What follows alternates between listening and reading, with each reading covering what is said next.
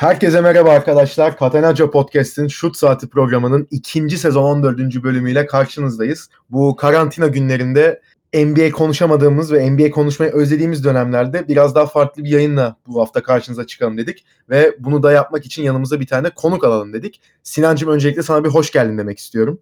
Hoş bulduk abi. Ve tabii ki her zaman olduğu gibi Ege de yanımda. Ege'cim sen de hoş geldin. Hoş bulduk Can. Yayına yani daha doğrusu konuya girmeden ufak bir konu hakkında giriş yapmak istiyorum ben ki hani nasıl bir formatımız olacak, nasıl takip edeceğiz yayını, e, onun hakkında da bir bilgi vermiş olayım, olayım azıcık. Dedik ki hani eski maçları, eski takımları ya tabii ki onları konuşacağımızı söylemiştik ama hani biraz açıkçası Ege'yle de daha önce 2010'lar serisi yaptığımız için 2010'lardaki aslında çoğu takımı, çoğu oyuncuyu bireysel ve hani takım olarak da değerlendirmiştik. Biraz daha farklı bir e, tarafa yönelelim dedik ve draftlara yönelmek istedik. Draftlara da şöyle yönelmek istedik. Şimdi 2009 ile 2013 arasındaki bu 5 senede yapılan 5 draftı ele alacağız. Ve tabii 2020 senesinde baktığımız zaman bu draftlarla sonuçta belli takımlar belli oyuncuları belli şeyler düşünerek seçmişler. Mesela 2009 senesinde yapılan draftta 11 sene önce işte 2 numaradan Hashim Tabit seçilmiş ama işte 6 numaradan Johnny Flynn seçilmiş. O zaman tabii ki takımların daha farklı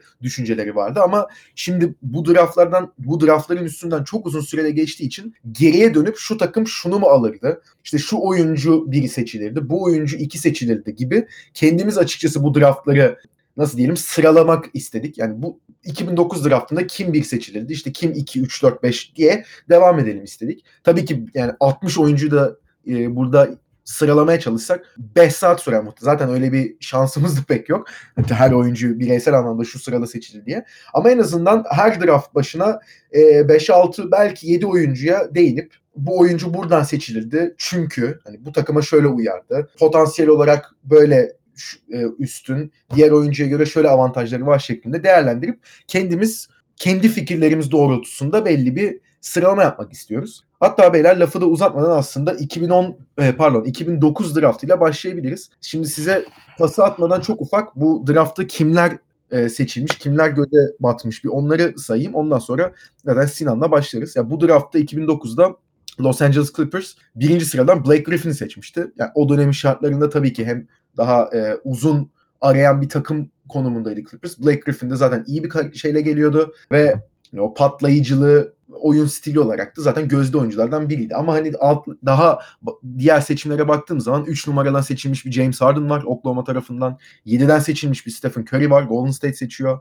Toronto'nun 9'dan DeMar DeRozan seçtiğini görüyoruz. Drew Holiday daha aşağılardan nispeten 17. sıradan seçilmiş. 19'da seçilmiş bir Jeff Teague var. Ve yani bu oyuncuları saydığımız zaman da işte 2 numarada mesela Hashim Tabit'in seçilmesi şu an baktığımızda daha ilginç geliyor. İşte demin de dediğim gibi 6'dan Johnny Flynn seçilmiş. Minnesota Timberwolves seçmiş. İşte Jordan Hill mesela 8'den seçilmiş DeMar DeRozan'ın üstünde. 13'ten Tyler Hansbrough, 14'ten Earl Clark, hatta 15'ten Austin Day seçilmiş bir e, ara Galatasaray'da da oynadı ülkemizde. Sinan senden başlayalım ya. Sence hani ilk 5-6 bu oyuncularla baktığımız zaman sonuçta kazanılan MVP'ler, şampiyonluklar var bu oyuncular arasında. Yani nasıl bir sıralama sence daha makul olurdu? Şu an şartlarıyla tabii ki. Öncelikle şöyle söyleyeyim. Muazzam bir draft. Gerçekten çok iyi bir draft. Bu çok konuşulan 84, 96 ve 2003 draftların hemen arkasına koyarım ben. Senin dediğin gibi e, iki tane MVP var. Altı tane All-Star var. Çok iyi rol oyuncuları var. Gerçekten çok kuvvetli bir draft. Birinci sıradan normalde Black Griffin seçilmiş. Black Griffin o dönemde Oklahoma Üniversitesi'nde oynarken kolejde çok dominant bir isimdi. Çok gerçekten lige gelmesi bekleniyordu. Ama şimdi tabii o zamanki ligin konjonktürüne de bakmakta fayda var ki Blake Griffin aslında zaten bildiğimiz üzere bu NBA kariyeri boyunca da oyuncu olarak formatını, konseptini çok değiştirmiş bir isim. Geldiği zaman çok iyi bir smaçördü, çok iyi bir dunker'dı. Pot altını paramparça ediyordu. Ama günümüz itibariyle artık o sistem bitti. Artık spacing diye bir kavramımız var. Artık üçlük oranları, yüzdelere çok daha yükselmiş durumda ve aslında bu duruma yol açan yegane isim de Stephen Curry diye bildiğimiz şut makinesi. Kendisi 20. sıradan seçilmiş. Şimdi dönemin şartlarına bakacak olursak Blake Griffin yine bir gidebilirdi şeklinde bir teze ben gayet okuyayım. Fakat ortada bir neredeyse yani 1980'den itibaren ki NBA tarihinde çok ciddi bir şekilde geçmiş bir şut devrimi var. Spacing kavramı, pace and space basketbolu, alan açma bunlar cidden çok artık her gün NBA yorumcuları tarafından üzerine konuşulan kavramlar ve sistem bunun üzerine gelişti. Ben açıkçası böyle bir sistemin geliştirebilecek bir oyuncuyu ben bu draftta seçebileceğimi bilsem başka hiçbir oyuncuya bakmazdım. Ben birinci sıradan Stephen Curry'yi gözüm kapalı seçerim diye düşünüyorum. Onun dışında kalan sıralara bakacak olursak göze çarpan yine çok önemli iki isim var. Zaten bir tanesini söyledik. Bir tanesi Blake Griffin. Onun yanında da tekrar bir James Harden görüyoruz. James Harden Oklahoma City ile kariyerine başlamıştı. Orada en iyi 6. adamı aldı ve devamında kendi e, imparatorluğunu kurdu. Tabiri caizse Houston Rockets'ta. Ben yine o dönemin şartlarına bakacak olursak uzunun değerini birazcık daha üste koymak istiyorum. Çünkü Stephen Curry'i birinci sıraya koymamın niye gene sebebi çok ciddi bir devrim yapmış olması. Ama Blake o dönemin şartlarına ve Blake Griffin 6 defa All-Star olmuş bir isim. Hala çok iyi bir oyuncu. Ben yine orada karışık bir görüş sergileyeceğim. Blake Griffin'i ikiye koyacağım. Üzerinde bu kadar bahsettik zaten. Şu an belki de ligin en büyük tekil ofansif e, silahlarından bir tanesi James Harden var. MVP olmuş bir isim. Üçüncü sıraya koyuyorum. Dördüncü ve beşinci sıralarda da DeMar DeRozan ve Drew Holiday olacak. DeMar DeRozan oldukça iyi bir basketbolcu. Dört defa All-Star olmuş bir isim.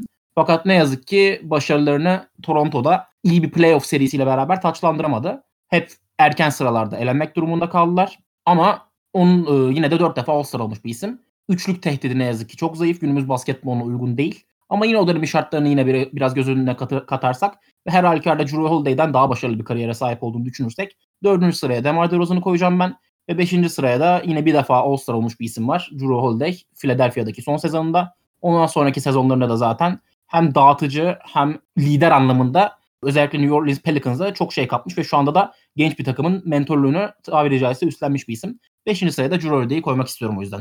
Valla aslında yani gayet iyi açıkladın zaten. Ben burada şimdi Ege'ye pas atmak istiyorum. Ege sen hani burada daha değişik bir sıralama yapar mısın ve bununla beraber Sinan zaten ilk 5 kişiyi bence iyi özetledi. Yani ben de hani ilk 5'imi kuracağım zaman ya daha doğrusu ilk 5 sırayı sıralayacağım zaman bu 5 ismi göz önünde bulundururum ama hani onlar haricinde senin aklına gelen hani ilk 5'e giremese bile işte 6 7 8 seçilebilecek ve ilk 5'i en azından 5. sırayı en azından zorlayabilecek e, oyuncular var mı senin gözünde?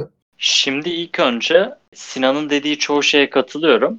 Ben orada sadece Blake ve Harden'ın yerini değiştirirdim. Çünkü hani Blake'in çok iyi bir kariyeri oldu ama Harden da özellikle son 5-6 senede yaptığı şeyler gerçekten NBA tarihini değiştirdi. Ve onun dışında özellikle hani Drew Holiday'den sonra bir tık bir düşüş başlıyor. Şimdi Holiday belki bu kategorideki son hani All-Star veya ciddi All-Star'a yakın oyuncu. Ondan sonra benim gözümde All-Star potansiyeli olup zamanda onu gösteremeyen oyuncular veya çok sağlam role player olan oyuncular geliyor. Şimdi Tyreek Evans'ın kariyeri o da dördüncü sıradan Sacramento tarafından seçilmişti. Gerçekten harika başlamıştı. Kimsenin beklemediği ve işte sadece LeBron'un ve birkaç oyuncunun da yaptığı o 25-5'lik istatistiği yapmıştı. Sonraki sezonları da hani fena değildi. Hiçbir zaman belki çaylak sezonundaki o performansı gösteremedi ama Tyreek Evans genel olarak iyi bir kariyere sahipti ve hani şu an uyuşturucu cezasından ötürü NBA'den birkaç seneliğine uzaklaştırıldı ama genel olarak hani rakamlarına da bakarsak Tyreek Evans bu draft class'ın en skorer mesela işte 7. oyuncusu. Yani o ilk 5'ten sonra gelen kategorinin en iyi oyuncularından biri. Onun harici Jeff Teague var tabi. Ondan da bahsettiniz. Atlanta'da 2015 sezonunda özellikle takım da çok iyiydi. Jeff Teague de o sene ilk kez All-Star olmuştu. Genel olarak hani ortalama veya ortalamanın hafif üstünde olan bir oyuncuydu bence ve hani genel olarak iyi katkı verip yani takıma çok aşırı bir şey de kazandırmazdı. Bir şey de götürmezdi ve hani o Atlanta takımları hep kompetitifti. Onun harici de söyleyebileceğim iki tane hatta üç tane oyun kurucu var. Yani bu draftın en büyük özelliği belki.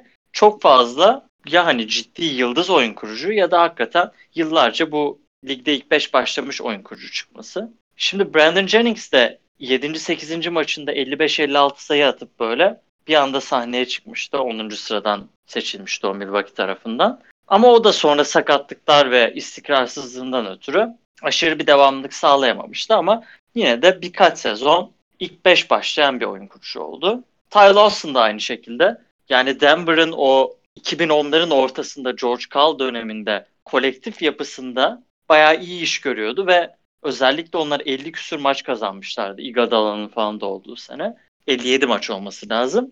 Ondan sonra ama Ty Lawson da inanılmaz hızlı bir düşüşe geçti ve Çin'e gitti sonra. Son olarak yine hani honorable mention olarak söylenebilecek bir isim bence. Ricky Rubio var. Yani Rubio beklentilerin bayağı bir altında kaldı. Yani ondan gerçekten çok büyük bir yıldız olması bekleniyordu. Özellikle seçildiği sıraya da bakacak olursak hani 5. sırada seçildi. Curry'den 2 sıra önce. Yani genel olarak özellikle Minnesota gibi bir takımla başlaması kariyerine onun muhtemelen inmesini bayağı bir düşürdü. İşte sakatlık sıkıntıları ve şut atamama sıkıntısını bir türlü çözemediği için de genel olarak ortalama veya ortalamanın biraz üstünde bir oyun kurucu olarak göze çarptı. Gerçi bu söylediğim oyuncular arasında hala ilk 5 oyuncusu olan ve ciddi katkı veren bir tek Rubio var. O yüzden herhalde ben Rubio'yu 6. sıraya koyardım. Geri kalanları da yani 7, 8, 9, 10 artık nasıl sıralamasını yaparsanız. Can senin ilk 5 listen nedir veya eklemek istediğin bir isim var mı bu dediklerime? Ya valla benim de ilk 5 listem açıkçası aynı isimlerden oluşuyor. Bir tek ya benim düşüncem hani bu tabii ki biraz daha farklı ve muhtemelen radikal bir şey olarak gözükebilir ama ben Harden'ı bire koyabilirim yani. Çünkü hani Curry'nin Sinan özellikle çok iyi bahsetti bu oyuna devrim getirmesinden hani yarattığı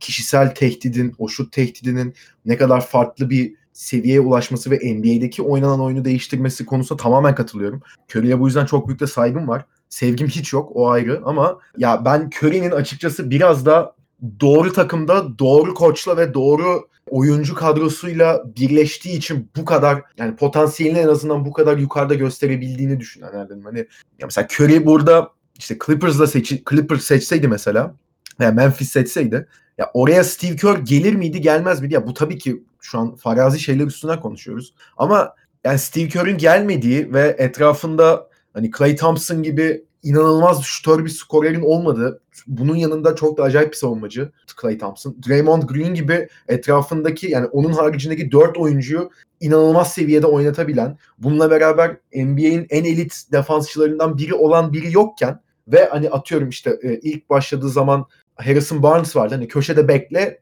top gelince şutunu at rolündeydi. Sonra Durant geldi zaten. Yani Durant gelince zaten Curry'nin üstüne mi gideceğiz? Clay'i mi kapatacağız? E Durant var ya ne olacak? Tereddüt olunca hani tabii ki or- yani Curry'i burada ben kötü bir oyuncu olarak tabii ki şey yapmıyorum. Çok çok özel bir oyuncu. Ama dediğim gibi hani ben daha sistem ve personelle yukarı çıkan bir oyuncu olduğunu düşünen kesindeyim. Yani o yüzden Harden'ın ben tek başına yarattığı e, ofansif tehdidin Curry'nin üstünde olduğunu en azından bazı durumlarda düşünüyorum. Yani o yüzden ben açıkçası kendim bir seçim şeyi yapacak olsaydım hani Harden 1, Curry 2 demek daha bana mantıklı geliyor. Onun haricinde ama yine Blake 3, Demar 4, Drew Holiday'i de 5'e koyardım. Onun haricinde senin dediğin o honorable mention kısmına da katılıyorum zaten tamamen. Yani çok da yani rol oyuncuları ve ilk 5 oyuncuları olarak baktığımız zaman açıkçası bayağı iyi bir draft. Ama yani daha hani sayabileceğimiz Taj Gibson'lar, Demar Carroll'lar var yani birinci turun, turun sonlarından seçilmiş. Ya bence hani mesela Patrick Beverly var ikinci turda seçilmiş. Yani 42. sıradan toplamda hani mesela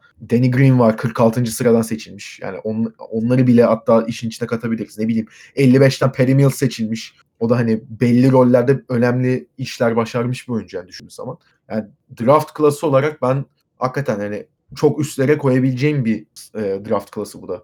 Abi isterseniz buradan 2010'a geçelim. Yani 2010'da açık yani fena değil diyebileceğimiz draftlardan biri herhalde. Bir kere 4 tane All-Star çıkarmış bir draft klası. Ve hani burada şimdi bir numaradan John Wall seçilmiş. Yani o zaman mesela John Wall hani seçildiği zaman öyle çok da tartışma yaratan bir oyuncu herhalde değildi desek çok da açıkçası yanılmış olmayız. Zaten genelde hani bir numaralarda 2013 haricinde öyle çok tartışmalı seçim e, gözümüze çarpmıyor ama tabii ondan sonra gelenler yine yani şu an baktığımız zaman ya bu adam bunun nasıl önünde seçilebileceği seçilebilir diyebileceğimiz seçimler yapılmış yine. Mesela DeMarcus Cousins var. 5 numarada seçilmiş. Yani Cousins'ın önünde seçilen işte 2'den Evan Turner, 3'ten Derek Favors, 4'ten de Wesley Johnson var. Yani Evan Turner ve Derek Favors belli takımlarda önemli e, rollere sahip oldular ama yani tabii DeMarcus Cousins seviyesinde asla bence değiller ve hani draft'ın geri kalanına baktığımız zaman da hani 9-10'dan Gordon Hayward ve Paul George seçilmiş. Ama hani Cousins'la bu ikili arasında Ekpe Yudoh,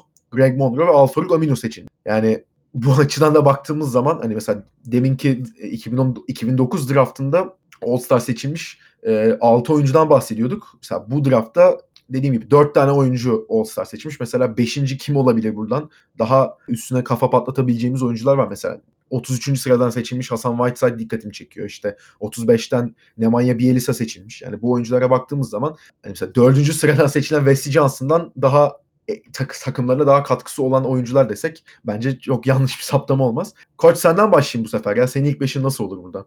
Evet şimdi bir bayağı bir düşündüm ben burada çünkü mesela hani John Wall Cousins ve PG özellikle farklı dönemlerde çok iyi istatistikler ve başarılar yakaladılar. Ama özellikle son dönemlerini de göze alarak ben Paul George'u birinci sıraya koyacağım. Şimdi John Wall ve Cousins'a göre hem takım başarısı daha fazlaydı Indiana'dayken ve işte şimdi Clippers'da muhtemelen. Hem de OKC'de geçirdiği ikinci sezon özellikle buradaki diğer hiçbir oyuncunun ulaşamadığı bir yer.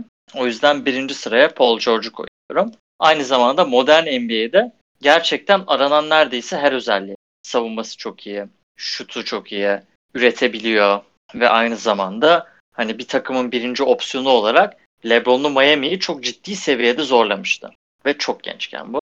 İkinci sıraya ben John Wall'u koyuyorum. John Wall özellikle son iki seneye kadar falan yani kontratından ötürü şimdi farklı bir gözle bakılıyor bence ama John Wall da sonuçta kontratını almadan önceki sene özellikle gerçekten inanılmazdı ve 2000 böyle 13'ten 16'ya 17'ye kadar falan ligin en iyi oyun kurucularından biri olarak görülüyordu. Yani tam Curry veya Westbrook seviyesinde değildi ama elit oyun kurucuların belki de hani en kötüsüydü ki bu da hani gayet iyi bir konum bence.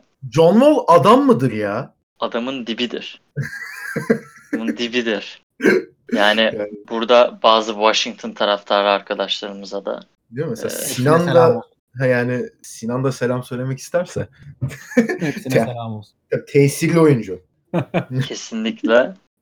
Onun dışında 3. sırada Cousins var. DeMarcus Cousins. Ya DeMarcus Cousins da aslında belki istatistiksel olarak George'da da Wall'da da yarışabilir ama hep kaybeden takımlarda oynaması ve hani açıkçası bir veya iki tane çok çok iyi sezonu vardı. Yani Pelicans'da sakatlanmadan önce çok çok iyi gidiyordu ve sakatlık sonrası bir türlü toparlayamadı.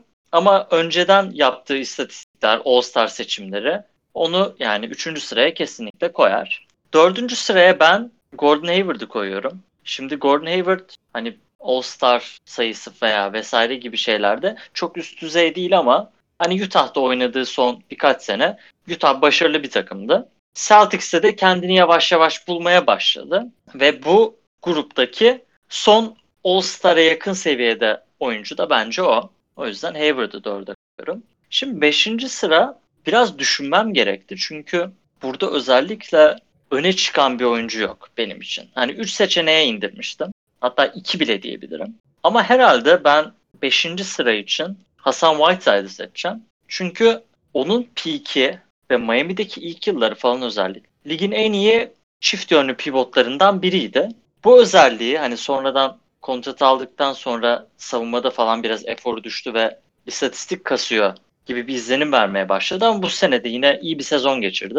Diğer düşündüğümde Bledsoe'ydu. Hani Bledsoe daha istikrarlı bir şekilde iyiydi. Çünkü bir kere ya Whiteside'e göre birazcık daha uzun süredir oynuyor. Yani Whiteside undrafted'dı, başta 3-5 maç oynadı falan. Onun yani gelişimi daha sonra oldu. Bledsoe istikrarlı bir şekilde iyiydi. Hani Phoenix'teyken falan da e, neredeyse playoff'a girmişlerdi. Onun da çok önemli katkı verdiği zamanlar.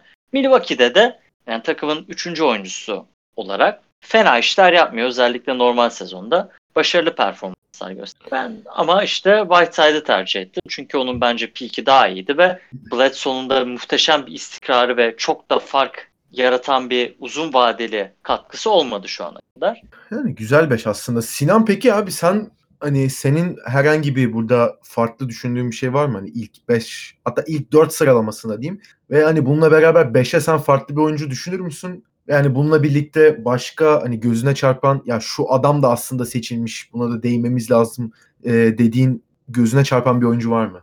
Abi ilk olarak ikinizin de görüşlerine e, son derece katılıyorum. İlk 4 sıralamasında benim hiçbir e, farklı düşüncem olmayacak. Ben sadece 5'e Bledsoe'yu koymuştum. Koçun da bahsetmiş olduğu bu istikrar faktörü. Benim için peak'ten hani iyi peak sahibi olmaktan birazcık daha öne çıktı. O yüzden Bledsoe'yu koydum. Onun dışında göze çarpacak oyuncu gerçekten birinci turda NBA'de gerçek anlamda tutunabilmiş çok fazla isim yok açıkçası. Bir Avery Bradley sadece gözüme çarpıyor. Celtics döneminde iyi bir performans sergiledi. Birazcık undersized olsa da boyu pozisyonuna göre kısa olsa da 3 anlamda özellikle de, e, savunma anlamında çok iyi bir isim. Zaten bu seneki e, Lakers'ın e, bu koronavirüs krizinden önceki e, gidişatına da çok büyük katkısı olan bir isimdi. Aldığı ucuz kontrata rağmen çok güzel bir performans ortaya koyuyordu. Onun dışında koçun bahsetmiş olduğu Whiteside var. İkinci turda bulunuyor. Aslında bu ilk beşin dışına koyduğumuz isimler dışında ki ben 5. sıraya Bledsoe'yu koydum demiştim. Diğer bütün iyi rol oyuncuları ikinci turda daha biraz bulunuyor gibi görüyorum ben. Hasan Whiteside, e, Nemanja Bjelica ve yine ikinci turun 40. sırasından seçilen Lance Stephenson özellikle Indiana Pacers'ta geçirdiği son dönem gerçekten son sene e, Draymond Green'in iki numara oynar hali gibi oynuyordu. Rebound, sayı, asist, genel katkı, glue guy faktörü inanılmaz bir oyun sergiliyordu. Orada yaptığı nam sayesinde biraz da yükseldi fakat devamında birazcık daha düştü performansı. Yine de ismini sayabileceğimiz bir isim. Benim burada değinmek isteyeceğim onun dışında oyuncular dışında bir iki tane şey var aslında. Bir tanesi birinci sıraya zaten e, üçümüz de Paul George'u koyduk diye hatırlıyorum yanlış hatırlamıyorsam. Bu Stephen Curry'nin 2009'da Davidson College'dan geldikten sonra aslında bu NBA draftının lottery picklerinde adı sana duyulmamış kolej program kolej basketbol programları çok da ünlenmemiş okulların ne kadar iyi oyuncular çıkarabildiğini görebiliyoruz. Paul George Fresno State diye bir üniversiteden mezun. Çok bilinen bir üniversite de değil. Devamında geçen sene draftı takip edenler ve daha doğrusu bu sene özellikle Grizzlies'i takip edenler çok iyi bilecektir ki John Morant de Murray State isimli yine başka bir küçük kolej programından mezun. Aslında bu son 10 senede bu tarz kolejlerden mezun basketbolcuların ne kadar başarılı olduğunu görüyoruz. Çünkü genel itibariyle NBA draftlarında hegemonya kurmuş birkaç tane üniversite var.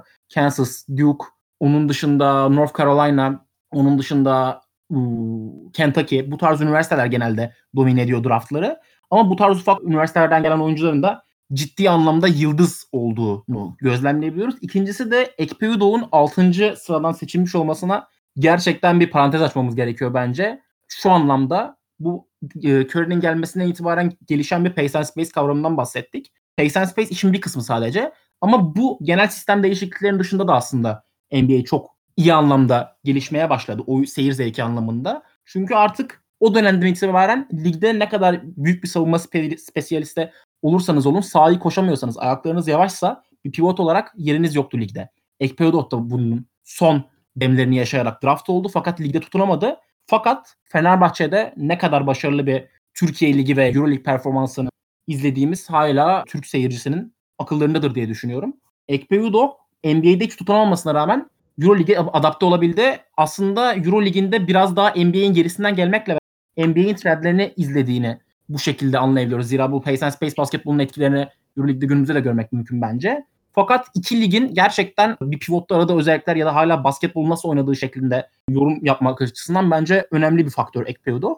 Benim de aşağı yukarı yorumlarım bu şekilde olacak 2010 draftına ilişkin. Valla o kolej kısmına değinmen açıkçası iyi oldu benim de çünkü hani biraz da kolejlerden bahsetsek mi diye soracaktım ama hani ben kolejler hakkında pek bir şey bilmediğim için çok da yani olumlu yaklaşmıyorum o konuya ama hani senin bu şekilde açıklama açıkçası iyi oldu benim açımdan da. Çünkü hani biraz da hani o tarz kolejlere nasıl bakıldığına dair tabii hani herkesin bilgisi olmayabilir bu konularda. Değinmek bence de lazım o konuda. O yüzden iyi yaptın yani. Ve abi buradan ben, ha, ben ufak abi. bir ekleme yapacağım. Evet. Sinan'ın dediği noktada bence en dikkat çekici oyuncu. Hani özellikle ilk seneleri istatistiksel olarak iyi olup sonradan ligde yaşı da çok ilerlememesine rağmen çöken Greg Monroe var. Ya çok doğru. Hani Greg Monroe'da sıkıntı şuydu. Bir Pistons onu draft ettiği zaman ve daha sonraki free agent ve yine draft hamleleriyle özellikle onu bir sezon 4 numarada oynattı. 3 numara Josh Smith, 5 numarada Drummond iken Evet, aynen. zaten o takım katastrofik bir takım mühendisliği örneğidir. Ama hani özellikle Monroe'nun hücum özellikleri bayağı üst düzey. Yani çok fazla şut yeteneği olan bir oyuncu değil ama hani post-up olarak bayağı gelişmiş bir oyuncuydu ki 2002'de seçilse mesela muhtemelen birkaç kez All-Star bile olabilirdi. Ama işte 2010'da seçildiği için ne yazık ki 2015-16 senelerine doğru onun hani hücumda verdiği katkının savunmadaki başarısızlığını kompanse edemediğini fark etti takımlar ve hani Detroit Pistons'dan sonra Greg Monroe yine belki hatırlarsınız bir senede Milwaukee'nin ilk beşinde başlamıştı. Evet. Ve daha sonra da onun ilk 5 kariyeri biraz bitti. Yani bir daha hiç hani 20 dakikanın üstüne ya da 22 dakikanın üstüne çıkmadı. Zaten 2018 işte 2019 ve 2020 sezonlarında neredeyse etkisiz eleman gibi. Hani Doğu'nun neredeyse bütün iyi takımlarında dolaştı. Şu an Greg Monroe nerede biliyor musun? Söyleyeyim mi? Çünkü ben biliyorum. Söyle abi. Şey, e, Bayern'deydi değil mi? evet kendisini yaklaşık iki ay bir, yok bir ay önce canlı izleme fırsatı da buldum. Bayern Efes maçında. Bayağı takılıyor yani hiçbir şey de yapmıyor. Hani Greg Monroe'ya sahip bir Euroleague takımının hani onun o hücum gücünü kendisi de 28 yaşında mı ne şu an yani yanlış olmasın da öyle yaşlı biri değil asla. Tabii. Yani tabii. Euroleague'de demin hani Sinan da bahsetti. Yudoh'un e, 30 yaşındaymış bu arada. Yudoh'un yaptığı, yarattığı etkiyi düşününce ya tabii ki aynı profilde oyuncular değil ama hani Greg Monroe'nun NBA'de en azından ilk girdiği o 2-3 sene hücum açısından da gösterdiği etkiyi düşünürsek bir daha bir sonuçta Avrupalı oyuncularla ve Avrupa'da oynanan basketle kıyaslandığı zaman fiziksel açıdan çok farklı kalıyor. Yani hakikaten saha içinde görüyorsun. NBA'de gerçekten hani pozisyonu için yeterli fiziğe sahip mi değil mi tartışması yapılabilecek bir oyuncu.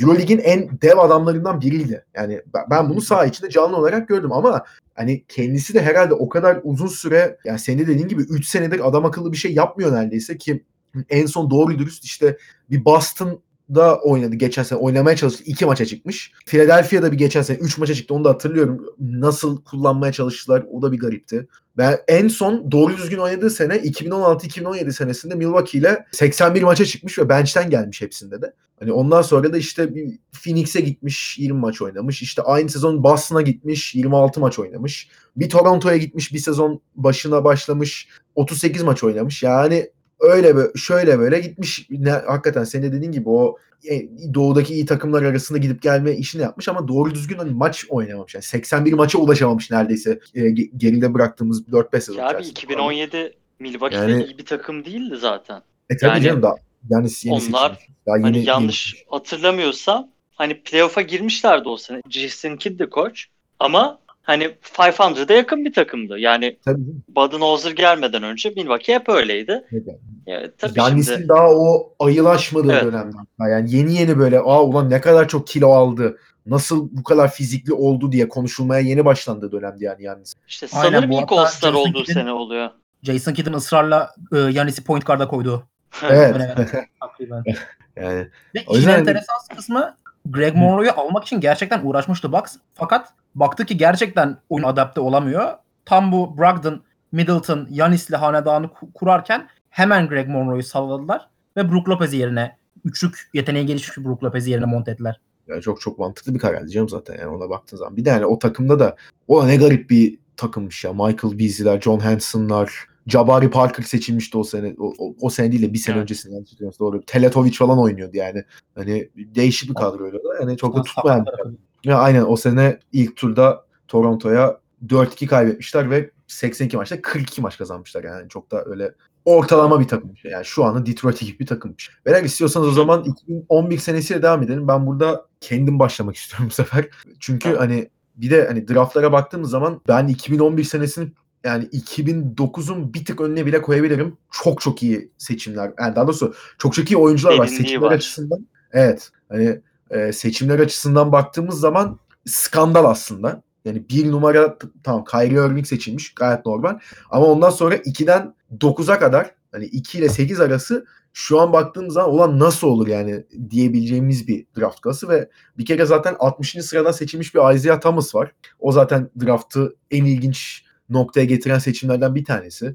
Ve hani öyle bir draft ki benim gözümde hani birinci turun orta sıralarından itibaren seçilen oyuncular ilk onda seçilenlere göre daha iyi ve hatta daha da etki bırakmışlar NBA'de. Hani çünkü ilk ondaki isimlere baktığımız zaman şimdi 2'den Derek Williams seçilmiş. Şu an Fenerbahçe'de. Bu, bu Fenerbahçe'ye ne kadar çok adam gelmiş ya ilk 5'ten 6'dan seçilen oyuncularla. 3'te yine Fenerbahçe'den çıkmış bir Enes Kanter var. 4'te Tristan Thompson var. 5'te Valenciunas var. 6 Veseli. O da Fenerbahçe'de. 7 Biombo, 8'de Brandon Knight. Şimdi zaten bu ilk 8 seçimin 7'sine baktığımız zaman Kyrie Irving dışı seçimlere yani kolej kariyerleri hakkında zaten hani Sinan ve Ege daha iyi biliyordur benden ama hani bu kadar mı farklı düşünülüyordu? O konuda çok bir şey diyemiyorum. Çünkü hani sonra gelen seçimler 9'dan Kemba Walker seçiliyor. 11'den Clay Thompson seçiliyor. 15'ten Kawhi Leonard seçiliyor ki Indiana seçmişti. Bir trade'le George Hill'i takaslamıştı yanlış hatırlamıyorsam San Antonio. Indiana George Hill'i alıyor. San Antonio'da Kawhi Leonard'ı alıyor ve yani NBA'in aslında bir, bir anlamda da kaderini değiştiren hamlelerden bir tanesi oluyor. E, onun üstüne zaten konuşuruz. 16'dan Nikola Vucevic'i seçmiş Philadelphia 76ers. Bu da yani takım ve seçim açısından ilginç. Ve hani onun haricinde bahsedebileceğimiz bir diğer All-Star birinci turun son sırasında da Jimmy Butler seçiliyor.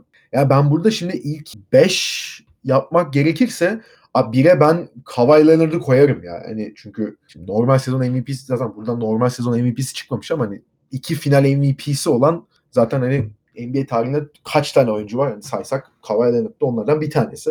Yani e, sırf geçen sene Toronto ile başardığı bile onu çok çok özel bir noktaya koyuyor. Hani Toronto ile bu kadar yani dalga geçilen bir franchise haline gelmişti çünkü hani LeBron James'in bu kadar sene üst üste gelip kendi başına neredeyse darma duman etmesi, sürekli sezonu iyi bir noktada bitirip ondan sonra playofflarda sinmesi takımın. Ve hani bir yerde de artık bir hamleyle kendini üste atmaya çalışıyordu Toronto ve buna herhalde olabilecek en uygun oyuncuyu aldılar. Kawhi Leonard da çünkü San Antonio ile iyi bir durumda değildi. Yani takım ve oyuncu ilişkisi açısından konuşuyorum tabii ki. Ve çok doğru bir hamleyle böyle bir kumarın içine girdiler. Kawhi de onları şampiyon yaptı. Sonra tabii ayrıldı bir sezonun sonunda ama hani o bir sezonluk yani kiralık oynatma şekli bile hani Toronto'nun ne kadar doğru bir hamle yaptığını ve bununla beraber Kawhi'nin ne kadar özel bir oyuncu olduğunu anlatmak için yeterli bence. Abi iki numaraya ne kadar deli ve gözümde geri zekalı gözükse de Kyrie'yi alırım. Çünkü Kyrie benim herhalde izlerken en nasıl diyeyim ağzımı açık bırakan hareketleri yapan oyunculardan biri. Yani izlemesi bence şu an NBA'deki en keyifli oyuncu da olabilir. Yani çünkü ya fundamental ve handling'i bence diğer oyuncuların çok üstünde. Yani hakikaten topla cambazlık yapıyor ve bunu size çok güzel izletiyor. 2016'da şampiyon olmuş Cleveland takımının da en önemli ikinci parçasıydı ve orada LeBron James'le beraber yakaladığı uyum hatta işin içine Kevin Love'ı da katmak lazım ama o takımın ikinci oyuncusu olarak ona fırsat geldiğinde daha doğrusu takım ona ihtiyaç duyduğunda çok ön plana çıkabilen oyun da sergiliyordu. Yani kendisi e, finallerin 5. maçında 41 sayı atmıştı. 7. maçta oyun tıkanmışken son 5 dakikada neredeyse sayı olmamışken maçın bitimine 45 saniye kala maç berabereyken Curry'nin üstünden üçlüyü atıp takımın öne geçirmişti ve aslında takımını şampiyon yapan basketi de atmıştı. Ya o yüzden ne kadar ondan sonra Boston'la iyi bir deneyim yaşayamasa da bu sene e, Brooklyn'le şu anlık en azından yıldızı uyuşmasa da ben ikiye Kyrie'yi koyarım. Üçe Clay Thompson'ı koyarım. Hani Clay Thompson da bu Curry, Draymond ve Steve Curry de işin içine katıyorum. Yani bu dörtlüyü beraber düşündüğümüzde oyun seviyesini çok yukarı çekmiş bir oyuncu ve şutör tehdidi olarak çok acayip bir oyuncu. Yani o da yani topu yere bir iki kere vurduktan sonra direkt hani sahanın herhangi bir tarafından kaldırıp topu potaya sokabilen bir oyuncu ve hani zaten işte o 3 çeyrekte attığı 59 sayısı işte bir maçta attığı 14 üçlük falan hani bunların dışında savunma konsantrasyonu ve savunma yoğunluğu da çok yüksek seviyede olan bir oyuncu. Ben Clay Thompson'ın mesela Curry hakkında dediğim hani doğru personelle ve doğru takımda çok yukarılara çıktı lafını Clay Thompson için söylemem. Ben Clay Thompson'ın NBA'deki çoğu e, franchise'da kendine yer bulabileceğini ve o franchise'da fark yaratabilecek bir oyuncu olduğunu düşünüyorum. Hani yıldız olarak olmasa bile ikinci oyuncu olarak çok çok fark yaratabilir bence çoğu takımda. Yani öyle bir oyuncu profili olduğu için Clay'i ben 3'e koyarım. Yani 4'e açıkçası 4 ve 5 biraz ilginç yani Vucevic var, Isaiah Thomas var, Butler var ve Kemba Walker var. Ben yani oyuncu profili olarak Butler'ı 4'e koyabilirim. Çünkü Butler da o da özel bir manyak. Ama onun manyaklığı biraz da yani Kyrie'ye göre biraz daha farklı. Kyrie çok başka bir dünyanın insanı. Ya aslında Jimmy Butler öyle ama Jimmy Butler saha içinde çok konsantre olan ve takım arkadaşlarından tabiri caizse o gün sahada ölmelerini bekleyen bir adam. Ve hani sonuna kadar mücadele eden bir grubu gördüğü zaman kendi oyun iştahı da tavan yapıyor ve bununla beraber kendi performansı da çok yükseliyor. Yani bu Minnesota'da da gördük hani işte Wiggins ve Towns'la yaşadığı sıkıntılar hep e, onların çok çalışmaması ve çok istememesi üzerineydi. Hatta antrenmana bir gün gelip işte o herkesin zaten malumudur. Üçüncü beşin oyuncularını alıp takımın ilk beşini tek başına yenmiş bir oyuncu. Yani öyle değişik bir kafada olan bir oyuncu. Yani Philadelphia'da da tam uyum sağlayamadı zaten. Hatta geçenlerde de bir J.J. Redick'le podcast'ı var. Dinlemiştim onu. Orada da bunu özellikle Brett Brown'un yaklaşımından çok şikayetçiydi. Şu an ama Miami'de çok daha farklı bir role bürünmüş bir durumda. Ne olursa olsun bir de yani Chicago'daki Jimmy Butler da çok iyiydi. O yüzden ben Butler'ı 4'e Kemba'yı da 5'e koyarım. Hani Kemba da yani franchise player oldu tabii e, Charlotte'da ama bu sene Boston'da da iyi gidiyordu ama hani ya bir takımı şampiyon yapabilecek birinci oyuncu asla değil ama ikinci veya üçüncü opsiyon gayet olabilecek bir oyuncu. Yani zaten All-Star da olmuş bir oyuncu. Ya bana çok hitap eden biri değil açıkçası Kemba ama hani ona da işte saygı duymak gerekiyor. 6 ve 7'ye de yani Vucevic ve tam Isaiah Thomas'ı koyarım. Ama yani onun haricinde yani mesela Kenneth Farid var, Nikola Mirotic var, Reggie Jackson var. Bunlar 22, 23, 24 seçimleri. 17'den Iman Shumpert seçilmiş. 13-14'ten sırasıyla Markif Morris ve Marcus Morris seçilmiş. Yani 28'den Norris Cole seçilmiş. Şampiyon olan Miami takımında kendine çok iyi bir yer bulmuştu şu an her ne kadar Maccabi'de oynuyor olsa da. 29'dan Corey Joseph seçilmiş. Yani 31'de Boyan Bogdanovic var. Ben hani bu draftın gerçekten çok özel bir yeri olduğunu düşünüyorum. O yüzden hani farklı bir yerde bu, bu draft bence de hani seviye olarak. Ya Ege sen ne düşünüyorsun abi? Hani ek, ekleyeceğini de, demeyeyim de hani daha farklı düşündüğün hangi noktalar var? Şimdi benim de aşağı yukarı listem aynı sayılır. Sadece ya özellikle Kavay sonrasında 2, 3 ve 4'te ben biraz şey yaptım. Yani burada yetenek mi, kariyer mi, hani hangisine göre tasarlasam diye düşündüm. Ama sonunda ben de ilk dördümü senin gibi yaptım. İşte bir Kawhi, iki Kyrie, üç Clay, dört Jimmy. Çünkü All-Star olma sayıları, All-NBA rakam falan olarak hepsi aslında birbirine çok benziyor. Sadece hani Jimmy Butler şu an oyunculuk olarak belki birazcık daha önünde gözüküyor diğer ikisinin. Onu ekleyebilirim. Ben 5. sıraya yalnız Isaiah Thomas. Şimdi Kemba Walker 4 kez All-Star oldu ama hep ortalama veya kaybeden bir takımın oyun kurucusu olarak bu statüye ulaştı. Isaiah Thomas'ın 2017 ben Boston'dayken gerçekleşmişti ve MVP oylamasında da 5. sırada Isaiah. Muhtemelen yani NBA tarihinin en büyük underdog hikayelerinden biri olabilir ve bu listedeki bütün oyuncular içerisinde Kawhi Leonard'ın 2017 sezonu harici en yüksek peak'e bence Isaiah Thomas ulaştı ve hani o da iki kez All-Star oldu ve onun da iyi sezonları vardı. Sacramento ve Phoenix'te. Ben burada onun peak'ine birazcık daha önem vereceğim. Kemba'nın son yıllardaki istikrarına.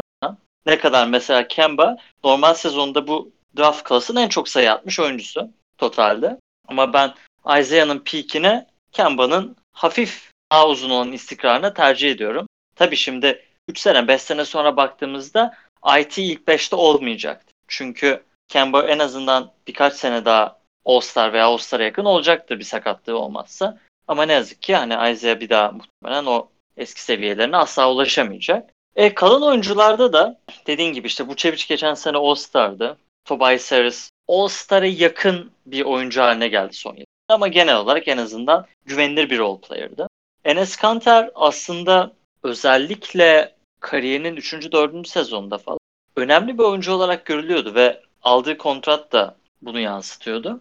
Ama onun da 2016 playoffları ve sonrasında reputation'ın çok düştüğünü düşünüyorum ve Greg Monroe gibi o da hücum odaklı ve savunması kötü bir pivot olarak ciddi bir ilk 5 seçeneği olarak artık kullanılmıyor. Yani aslında Daniel Tyson arkasında Portland'da mecburen oynadı. İşte Knicks'te öyleydi ama Knicks berbattı. Yani kazanmak isteyen bir takımda kesinlikle en iyi 4-5 oyuncudan biri olması hani kazanacak bir takım için hiç ideal bir durum değil.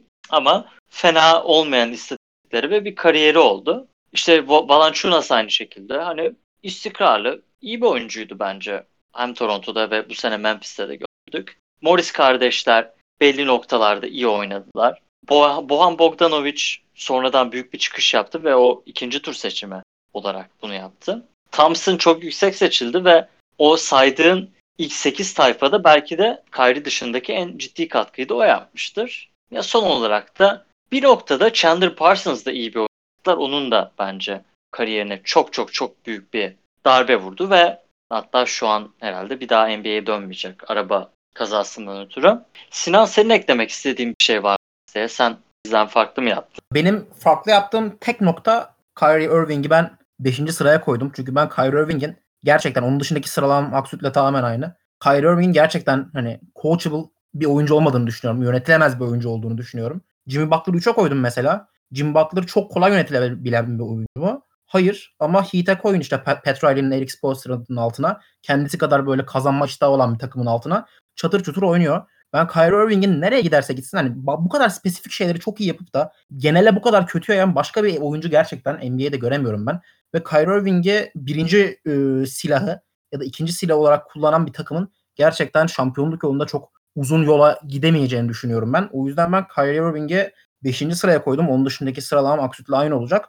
Benim burada Aksut'un sorduğu bir soru vardı. Ona ufak bir kendimce cevap vermek istiyorum ben. Dedi ki abi bu adamlar çok mu muazzam şeyler yaptı ilk 10 sırada da kolejde bu ilk 10 sırada seçildiler diye. Kesinlikle hayır ve çok doğru bir soru bence. Gerçekten bu kadar adamı ilk 10 sırada seçen draftın zihniyetiyle Jahlil Okafor'u 3. sıradan seçen zihniyet tamamen aynıdır. Koç zaten Enes Kanter'de kısmında değindi ama bazı seçimlere bakıyorum gerçekten korkunç. Yani Derek Williams var mesela ikinci sırada. Tweener. Yani Tweener nedir? İki pozisyon arasında boy olarak kalmış bir oyuncu. Fakat NBA'de gerçekten tweener olarak tutulmak istiyorsanız ki gerçekten eskisine göre çok daha tweener friendly, gerçekten boyu pozisyonuna uymayan oyunculara çok daha kucak açmış bir ligdeyiz. Fakat cidden böyle bir oyun yapısında oynayacaksanız spesifik şeyleri çok güzel yapabiliyor olmanız lazım. Ya Andre Iguodala olacaksınız ya Draymond Green olacaksınız ya o tip bir oyuncu olacaksınız. Enes Kanter yine koçun söylediği gibi hücumu çok iyi, post hücumu çok iyi daha doğrusu. Spacing yok, dışarıdan şut atamıyor ve şu an gerçekten NBA'de ilk 5 statüsünde oynayabiliyorsa bu tamamen ofansif rebound yeteneği sayesindedir. Onun dışında gerçekten savunma anlamında bir yeteneği yok. Kristen Thompson Texas'ta iyi bir sezon geçirmişti. Dördüncü sıradan gitmesi o dönemin şartlarına göre normal kabul edilebilir. Onun dışında Jonas Valanciunas, John Wesley, Bismack Biyombo seçimleri var. Jonas Valanciunas'ı kenara koyacağım. Çünkü ileri uçta da savunmada da ben gerçekten iyi bir oyuncu olduğunu düşünüyorum. 25 dakika gibi kısıtlı sürelerde 15 sayı 10 rebound sayılar ortaya koyabiliyor. Savunması çok iyi. Fakat ona bakarsak Boban Marjanovic 36 dakikaya yayılan numaralarına bakıyoruz. 20 sayı 10 rebound çıkıyor. Hani o yüzden kısa sürede Taco efektif var. Yani hani 36 Aynen. dakikaya yayınca koç yapmıştı işte 36 sayı 29 27 rebound oluyordu hani. aynen Ama- öyle yani. Ama şey gibi abi şimdi Boban 10 dakikanın üstüne falan pek çıkamıyordu. Onun aşırı aşırı sınırlı rollerde etkili olduğunu görüyordu. Yani aslında değinmek istediğim nokta şu benim orada. Jonas Valanciunas 25 dakikada çok iyi sayılar ortaya koyuyor. Ama 25 dakika oynadığı gerçeğini değiştirmiyor bu. Yani ne 36 dakikaya yaymanın hiçbir önemi yok burada. John Wesley'e bakıyoruz. Ben o dönemin draftını az çok hatırlıyorum. Takip ettiğim bir draftta John Wesley'i 6. sıradan seçilmesinin yegane sebeplerinden bir tanesi çok iyi bir atlet olmasıydı. Fakat siz gerçekten beyaz bir oyuncuyu atlet olarak seçiyorsanız Black Griffin atletizminde olması lazım. Onun dışında Ya kenarına abi- başka Yanlış hatırlıyorsam düzelt ama hani 6 numaradan seçince yani millet hype'tı bayağı ya sanki Yan Veseli için. Gerçekten Yanlış- öyle. İnsanlar böyle şey yani inanılmaz tepki vermişti.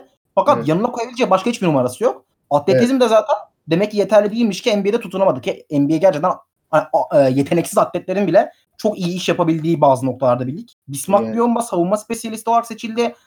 4 sayı 4 rebound taş çatlasını oynuyordur şu an. Brandon Knight'ı kenara koymak gerekiyor yine. Yine Kemba, Kemba Walker'ı kenara koymak gerekiyor. Yukon'u o dönem e, Connecticut'u NCAA'de şampiyonluğa taşımıştı. Çok iyi bir sezonda ve çok iyi bir liderlik sergilemişti.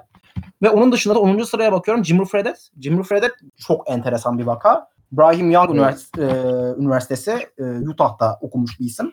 Çok küçük bir kolej fakat orada o kadar fazla ses getirdi ki Kevin Durant falan adamın hakkında böyle tweetler falan atıyordu. E, ülkenin en iyi skoreri falan diye inanılmaz bir skorerdi. Her taraftan saldırdı. Muazzamdı ama NBA'de tutunmak istiyorsanız o şekilde hani arası yok. Ya Stephen Curry olacaksınız yanına bir şeyler katacaksınız. Oyun kuracaksınız. Azıcık fizikleneceksiniz. Hani artı bir savunmacı olmasanız bile en azından adamınızı tutabileceksiniz. Ya da bench'ten geleceksiniz 15. 14. 13. adam olarak. Başka hiçbir türlü tutunma şansınız yok. İşte Şutu dışında hani ben oyun zekasına da çok güvenmiyorum Jimmy Fredette'in. Şu anda Öyle. Çin liginde oynuyordu en son. İnanılmaz rakamlar ortaya koyuyor. 35 sayı, 10 rebound, 10 asist falan filan. Zaten Abi- kendi şovunu ortaya koyuyor. Aynen, Bir ara San Antonio'ya falan da geldi hatta. Ee, Tabii, tabii. Jimmy Fredette. Belki Heh. önünde açık 2 sene işte 2016, 2017 ve 2017, 2018 sezonlarında oynamış şeyde Shanghai Sharks'a 37,5 sayı ve 37 sayı atmış. Ondan sonra da işte bir e, Phoenix'e döndü geçen sene. Onu da hatırlıyorum 6 maçlığına. Yani maç başına 11 dakikada yani 4 sayı atmış. Ya anlıyor musun? Hani işte hani 1.3 asist yapmış. Zaten hani ondan yani şu anda mesela Panathinaikos'ta ama hani e, şey söyle adını. Maça çıktı mı çıkmadı mı onu da hatırlamıyorum açıkçası çok. Aynen. Yani gerçekten enteresan bir isim. Bir ara San Antonio denemeye çalıştı. Çünkü San Antonio'nun bildiğiniz Evet. üzere yani bütün basketbol seyircileri biliyordur yani. Gerçekten üçlük konusunda hani yani Greg Popovich ısrarla eski oyunu oynatmaya çalışıyor. Ve gerçekten böyle spot up shooter dediğimiz eline topu aldığı anda sallayacak o türde oyunculara ihtiyacı vardı. Dediler Jimmy Fredette bir gelsin. Jimmy Fredette geldi ama mantalite ne yazık ki hala aynı mantalite. O adam o topu eline aldığı zaman 15 saniye en aşağı bırakmaz. Asla öyle bir topu alıp da üçlüyü sallayacağım diye bir durum yok. O yüzden o da tutunamadı. Hani ilk 10 sırası bu kadar zayıf olup da draftın geneli bu kadar kuvvetli olan başka bir draft hatırlamıyorum. Zaten diğer rol oyuncularından ve starterlardan ilk 5 oyunculardan ikiniz zaten çok iyi bahsettiniz. Hani genel itibariyle bakacak olursak benim gözüme hakikaten bu realite çekti yani. Özellikle Jahli Okafor'da son bulmuştu bu ama post-up oyuncuları, hücumda posta iyi olan oyuncular hala nedense değerli. Ee, enteresan bir draft. Onun dışında zaten dediğiniz her şeye katılıyorum. Sadece Kyrie Irving'i ben çok fazla bir yere götüremeyeceğini düş- düşünüyorum bir takıma. O yüzden geriye koydum ama genel itibariyle söylediğiniz her şeye katılıyorum. Bir de hani Jimmer noktasında da şöyle bir komiklik var. O NBA'de de hep işte koçların veya takım arkadaşlarının salak olduğu devamlı ona vermedikleri için. Ki hani. Jimmer da iyi bir oyuncu olsaydı bir yere gösterirdi bunu yani. Sacramento onu sadece şey için almıştı. Hani o dönemki hype inanılmaz fazlaydı. Barack Obama işte Jimmer çok güzel falan demişti. Forma satsın insanlar Sacramento'nun iğrenç maçlarına gelsin diye seçilmişti. Evet bir şey çıkmadı sonra. Beyler o zaman 2012 draftına geçelim. Bu da açıkçası hani baktığımız zaman bu da değişik bir draft. Bir kere zaten çok aşağıdan seçilmesini anlamadım. Şimdi 50. sıradan İzzet Türk Yılmaz, 53'ten Furkan Aldemir ve 57'den İlkan Karaman seçilmiş. Yani niye bu kadar aşağıdan gitmiş? Zaten o bir tartışma konusu ama onun haricinde baktığımız zaman bu drafttan da 6 tane All-Star çıkmış. E, Bakıyorum MVP olan yok. Şampiyon olan bir oyuncu da bu takımlar arasında bir kişi var. Hatta ona da şimdi geleceğim. Bu draftın herhalde şu ana kadar konuştuğumuz draftlar içinde en tartışılmayacak bir numara seçimi e, Anthony Davis olabilir. Yani hani zaten New Orleans yani New Orleans bir numarayı aldığı saniye zaten belliydi hani.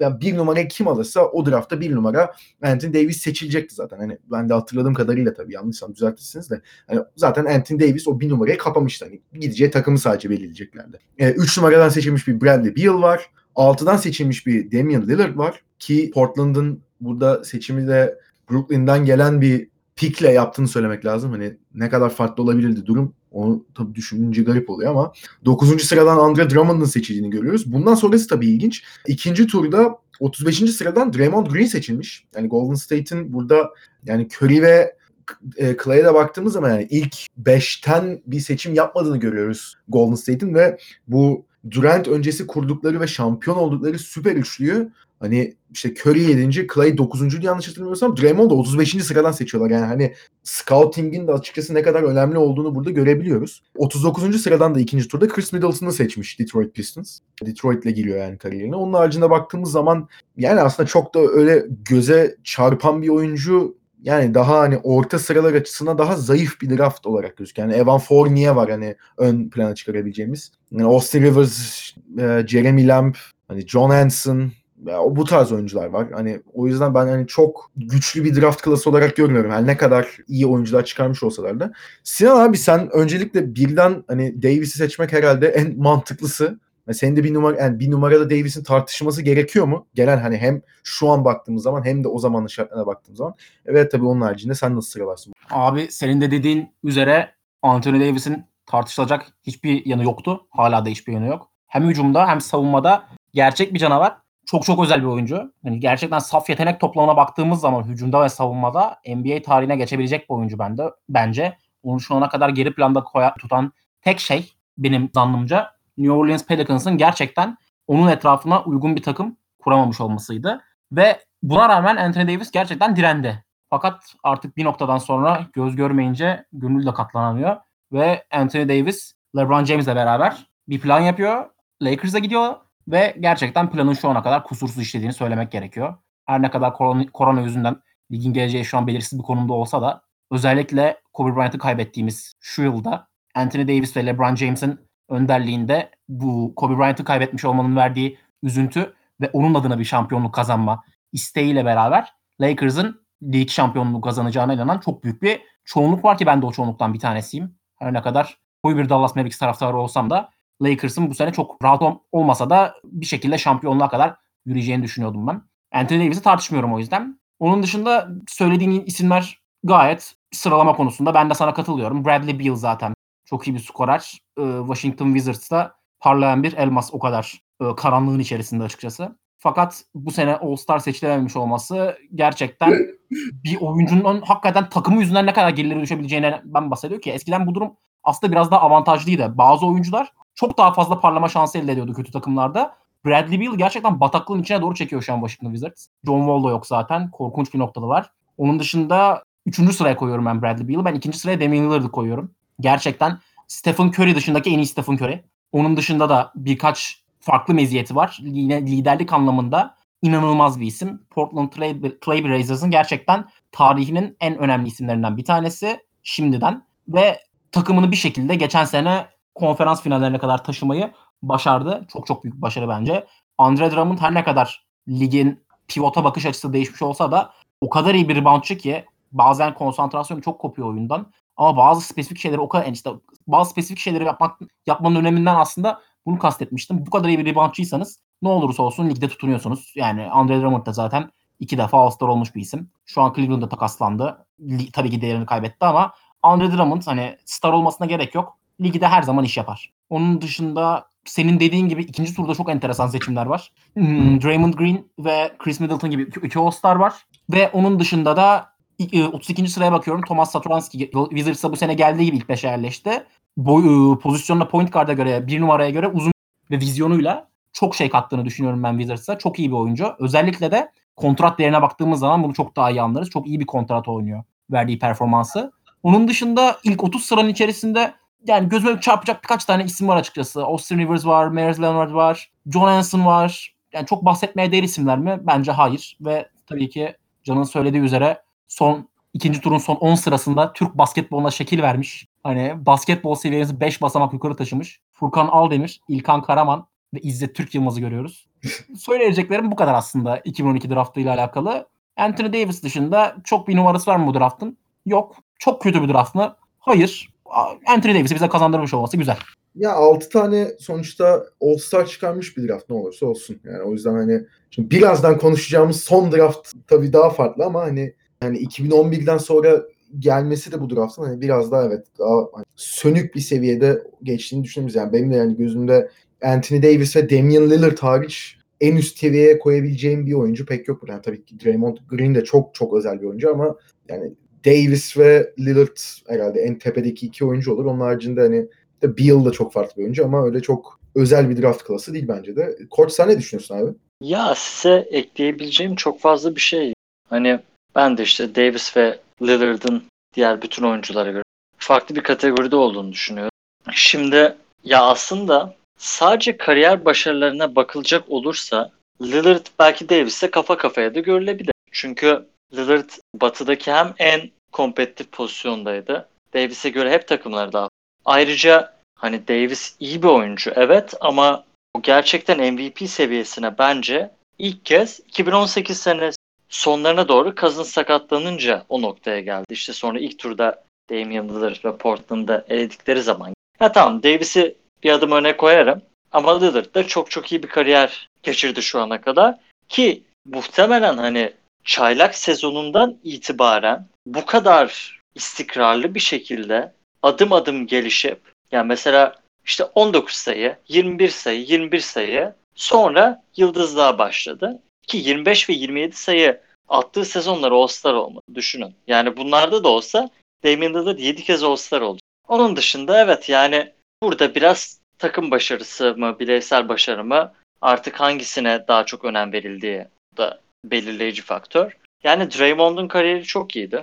Özellikle o takımda var olabilmesi. Yani herhangi bir farklı bir takımda olsaydı Draymond muhtemelen hiçbir zaman All-Star olmazdı.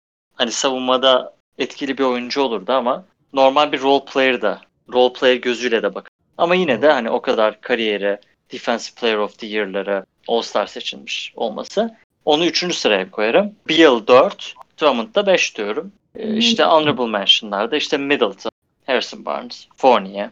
Şu aralar hani daha iyi oynayan Will Barton falan da daha iyi performanslar sergiledi son yılda ama Ya mesela hani Drummond ve Beal'ın kaderi özellikle Beal'ın patlama yaptığı seneler. Washington çok kötüydü. Pistons hep ortalama oldu. Washington iyiken de John Wall'un takımıydı. Yani Beal bu sene çok iyi oynadı ve Sinan'ın dediği işte kötü takımda olduğu için ödüllendirilmedi. Yani Trae Young da gerçi kötü bir takımda iyi istatistikler vermişti ama sanırım doğudaki koçlar herhalde iki tane böyle good stats bad team oyun olarak adlandırabileceğimiz tipte oyuncuları All-Star takımına almak istemedi.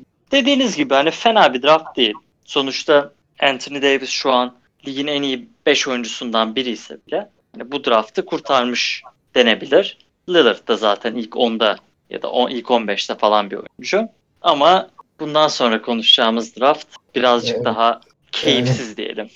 Evet yani hani 2013 draft yılını da konuşup yani bunun üstüne tabii ne kadar konuşulabilir o da e, ayrı bir konu ama herhalde yani şimdi tarihin en zayıf draftı gibi yani iddialı bir söylemde bulunmak istemiyorum ama yani tarihin herhalde en zayıf bir numara seçimlerinden birine sahip olabilir yani. Çünkü hani düşünüyorum ya onun En haricinde- zayıfıdır kesin herhalde. Çünkü Abi yani bunun, Hani- onun haricinde hani Bargnani bir seçilmişti bir ara. abi Bargnani yine 20 sayı falan atıyordu. Bennett Evet hani adamın Bargnani- total kariyer evet. kariyerinde attığı sayı yani 1000 sayıdan daha az. evet, Abi Darko Milicic bile bu adamdan fazla şey verdi değil. O kadar. Tabii canım. Darko Milicic yıllarca oynadı NBA'de. Evet, Bu adam hiç gidiyor. Hani 2007'de Greg Oden seçildi ama hani Greg Oden'ın Sakatlık. sakatlık Tamamen talihsizlik.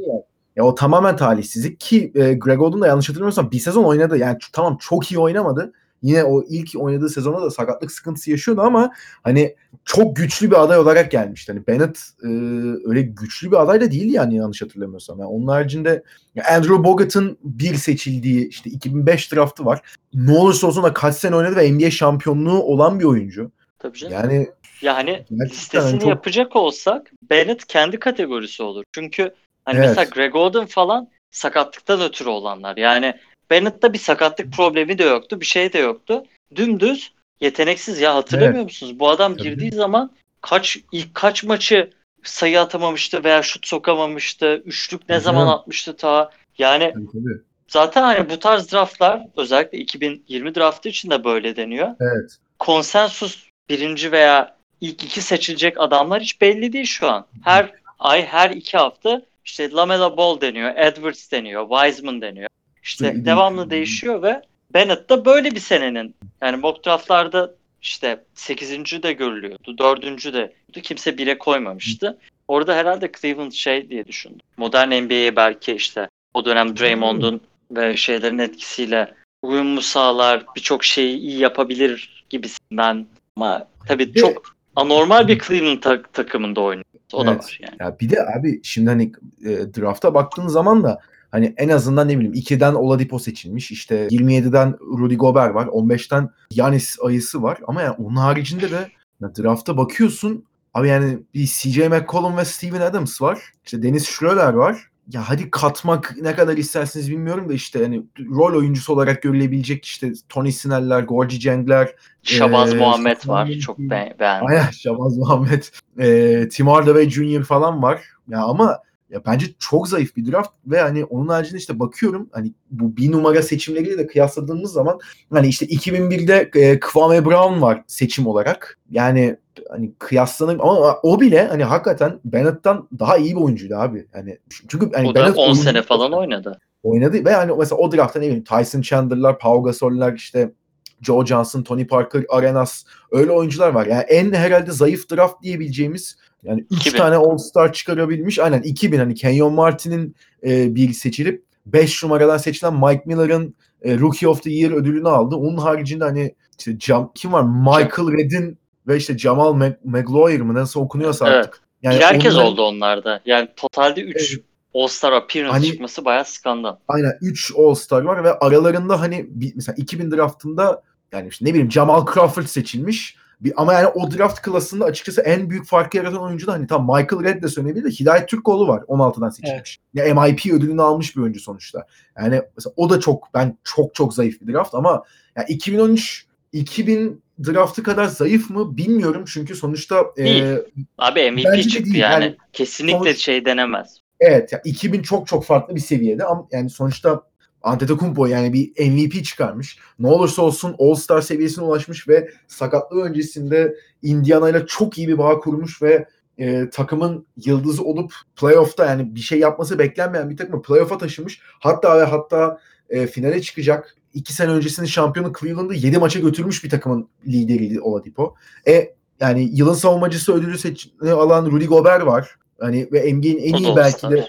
Ya aynen tabii ki bu sene de ilk All-Star'ını seçildi ve hani NBA'in savunma bakımından belki de en iyi oyuncusu hani üstüne bir takımın üstüne savunma yapısını kurabileceği farkı yaratan bir oyuncu Rudy Gobert. Ya o yüzden ben mesela 2000 draftından daha zayıf olduğunu düşünmüyorum bu draft klasının ama abi hiç kimse yok ya. Yani ikinci turdan mesela hani daha önceki draftlarda da konuştuk. Yani All-Star bile çık. Ya tabii ki ikinci turdan seçilen bir oyuncunun All-Star olmasını beklemek yani, yani 2-3 yılda bir tane çıkıyor. O zaman aa ulan ne güzel scouting falan diyorsun. O tabii ki farklı bir şey. Yani ben demiyorum ki işte 48. sıradan seçilen oyuncu All, All-Star seçilsin. Hani öyle bir beklenti zaten yok da. Abi ikinci turdan seçilen hani rol oyuncusu olabilmiş oyuncu yok ya. Hani ara, bakıyorum hakikaten kim Alan var? Yani, belki. Abi belki yani Mike Muscala var. Hani en herhalde fark yaratmış diyebileceğim. Yani ne bileyim Raul Neto ve James Ennis var. Yani ilk turdan da öyle abi. Hani böyle çok şeyler Sergey Karasev diye bir adam var. Kimdir nedir bilmiyorum. Lucas Nogueira 16'dan seçilmiş. 13'ten Kelly Bak Anthony. Bennett 658 sayı abi şaka gibi ya. Bütün Aynen, çok Peki kötü. Yani- arkadaşlar yılın çaylağı kim? Michael. MCW'ydu. Ha yani hani Evet. öyle enteresan. Yani cidden draft'ın durumunu özetleyecek bir seçim yani. Evet ya abi. aslında yani The Process'in gerçekten peak noktası bu sezon. Çünkü adamlar yani Rookie of the Year almış adamı bir sonraki sene takas edebilmek ya da ikinci tekme tokat şey kovaladılar canım. Evet yani hani bu kadar istatistik siz e, MCW'nin ilk maçını hatırlıyor musunuz? Ee, neredeyse quadruple double'a gidiyordu. Evet Miami'ye karşı. O LeBron'lu Miami'ye karşı 9 steal mi ne yapıyor?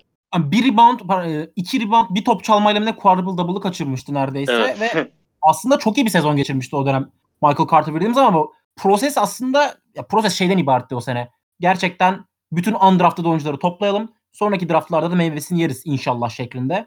Mesela bu şeyden bahsetmiştim. Drew Holiday'den bahsederken Philadelphia'daki son sezonunda All-Star olmasından. Philadelphia'daki son sezonunda All-Star olduktan sonra Drew Holiday Nerlens Noel'i de 6. pikte Nerlens Noel karşılığında takaslandı Philadelphia'ya. Ve aslında o sene işte Bennett'ın aslında birinci sıra için ne kadar disputed, ne kadar tartışılan bir isim olduğundan bahsetmiştik. O sene için aslında bir numaraya aday gösteren en ciddi iki aday Oladipo ile Ner- Nerlens Noel'di. Hatta Noel bir- birinci sırana gitmesi bekleniyordu.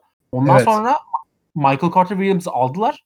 Holiday'i takasladılar ve onun yerine Nerlens Noel'i aldılar. Orada güzel bir tandem oluşmasını bekliyordu herkes. Fakat sonraki sene sizin de dediğiniz gibi Michael Carter Williams'ı yolladılar. Ki gerçekten aslında takımın o durumuna bakınca istatistiklerinin çok da dolu olmadığını düşünüyorum ben kendisinin. Eyvallah. Abi, Point guard pozisyonuna göre boyu uzun. ziyade yani Bizim- olay şu şimdi o sene yani 2013-14 Philadelphia 19 maç kazanmış ve MCW tamam hani neredeyse 17 sayı 6 rebound 6 asist oynuyor ama %40 şut yani vasat Evet. ve o takımda diğer skorer adamlar. Evan Turner 17.4 sayı, Ted Young 17.9 sayı, Spencer Hawes 13, James Anderson 10, Tony Roten 13, Henry Sims 11.8. Henry yani Sims bu- kim mesela yani? Şu Yani. adamlardan hala NBA'de oynayan hani ya da cid- 20 dakikanın veya 15 dakikanın üstünde oynayan galiba bir tek Ted Young var. Galiba. Bir de Robert Yani- Covington. Ama Covington da bir dakika. Covington bu takımda yok yalnız. Covington prosesin ya bu senesine ya da bir sonraki sene geliyordu. İşte o da bu senesinde yokmuş düşün. Bu senesinde yok evet. James Donnelly falan bile 9 maç oynamış.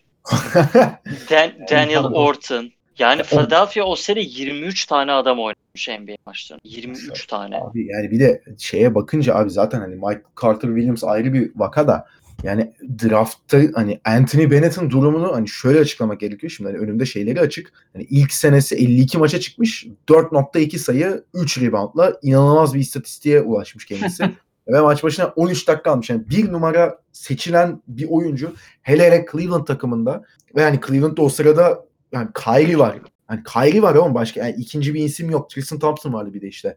Yani bu takımda 13 dakika süre alabildi. Yani bir numara seçilen oyuncu. Zaten hani 4 sene NBA'de kalmayı başarmış. 4 sene NBA buna nasıl dayanmış? O da zaten ayrı bir skandal da.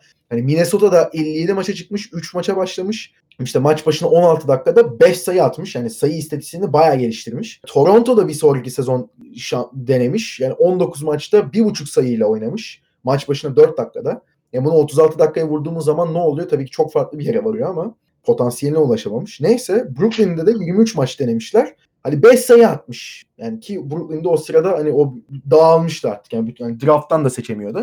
Hani böyle sağdan soldan adam toplayıp getiriyorlardı. Ama hani bunun yanında abi adam Fenerbahçe'ye geldi. Hani 2016-2017 senesinde ve yanlış hatırlamıyorsam Fenerbahçe'nin Euroligi aldığı sene bu. Yani eee, bu takıma geldi. Aynen doğru hatırlıyorum. 2016-2017 sezonunda almış Fenerbahçe Euroligi. Bu takımda 10 maça çıkmış. 4 maça başlamış. Maç başına 6 dakika dayanabilmiş sadece Obradovic. Bir sayı atmış abi. Yani NBA draftında bir numara seçilmiş bir oyuncu. Yani kolejde de şu an kolej istatistiği de yani 35 maçta maç başına 27 dakikada 16 sayı atıyormuş. Yani %37,5 üçlük, field goal'u %53,5. Yani 8 rebound alıyormuş. Ay çok ilginç yani hani Avrupa'ya gelip bir sayı da atmazsın abi.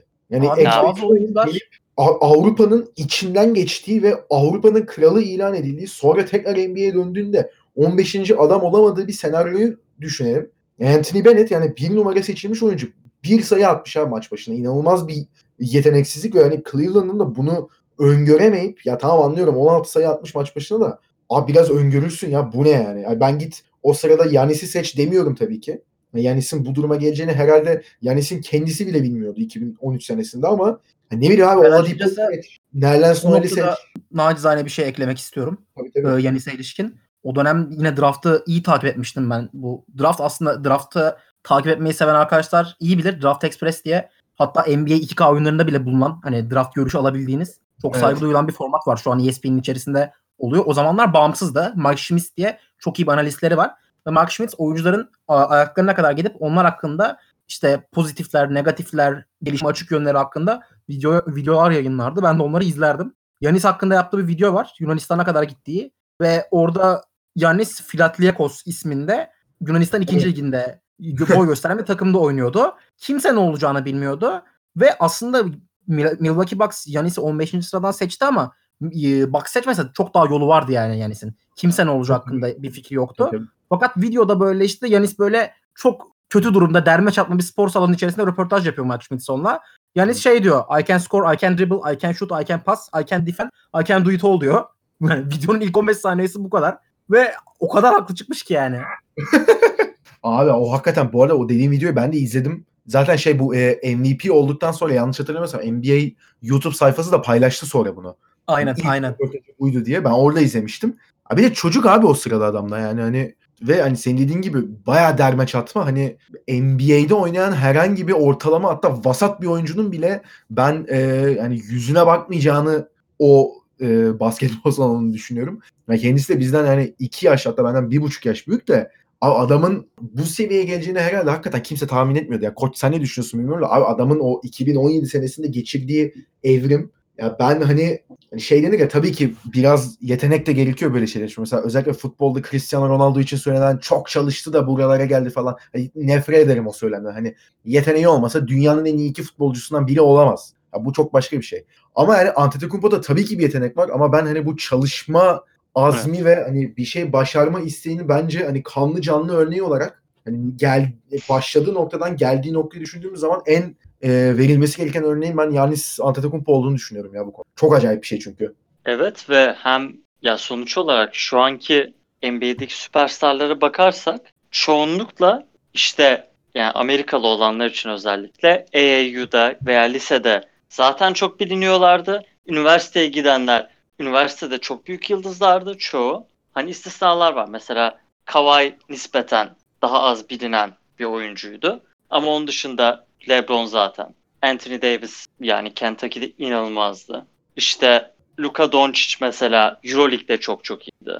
Yani 16-17 yaşında yaptığı şeyler hani herkesin aklını uçururken Yanis Luka'nın yaşında 300 kişilik statlarda falan oynuyordu. Ama Evet abi. burada Yanis gibi oyuncularda özellikle fiziksel olarak belli avantajları olan ve hani bunu da gerçekten o potansiyeli kinetik enerjiye dönüştüren diyelim çok fazla oyuncu yok. Çünkü Jan Vesely mesela neden alınmıştı falan diye düşünüyoruz. Ya ben hatırlıyorum o dönem ben de draftları daha fazla takip ettim.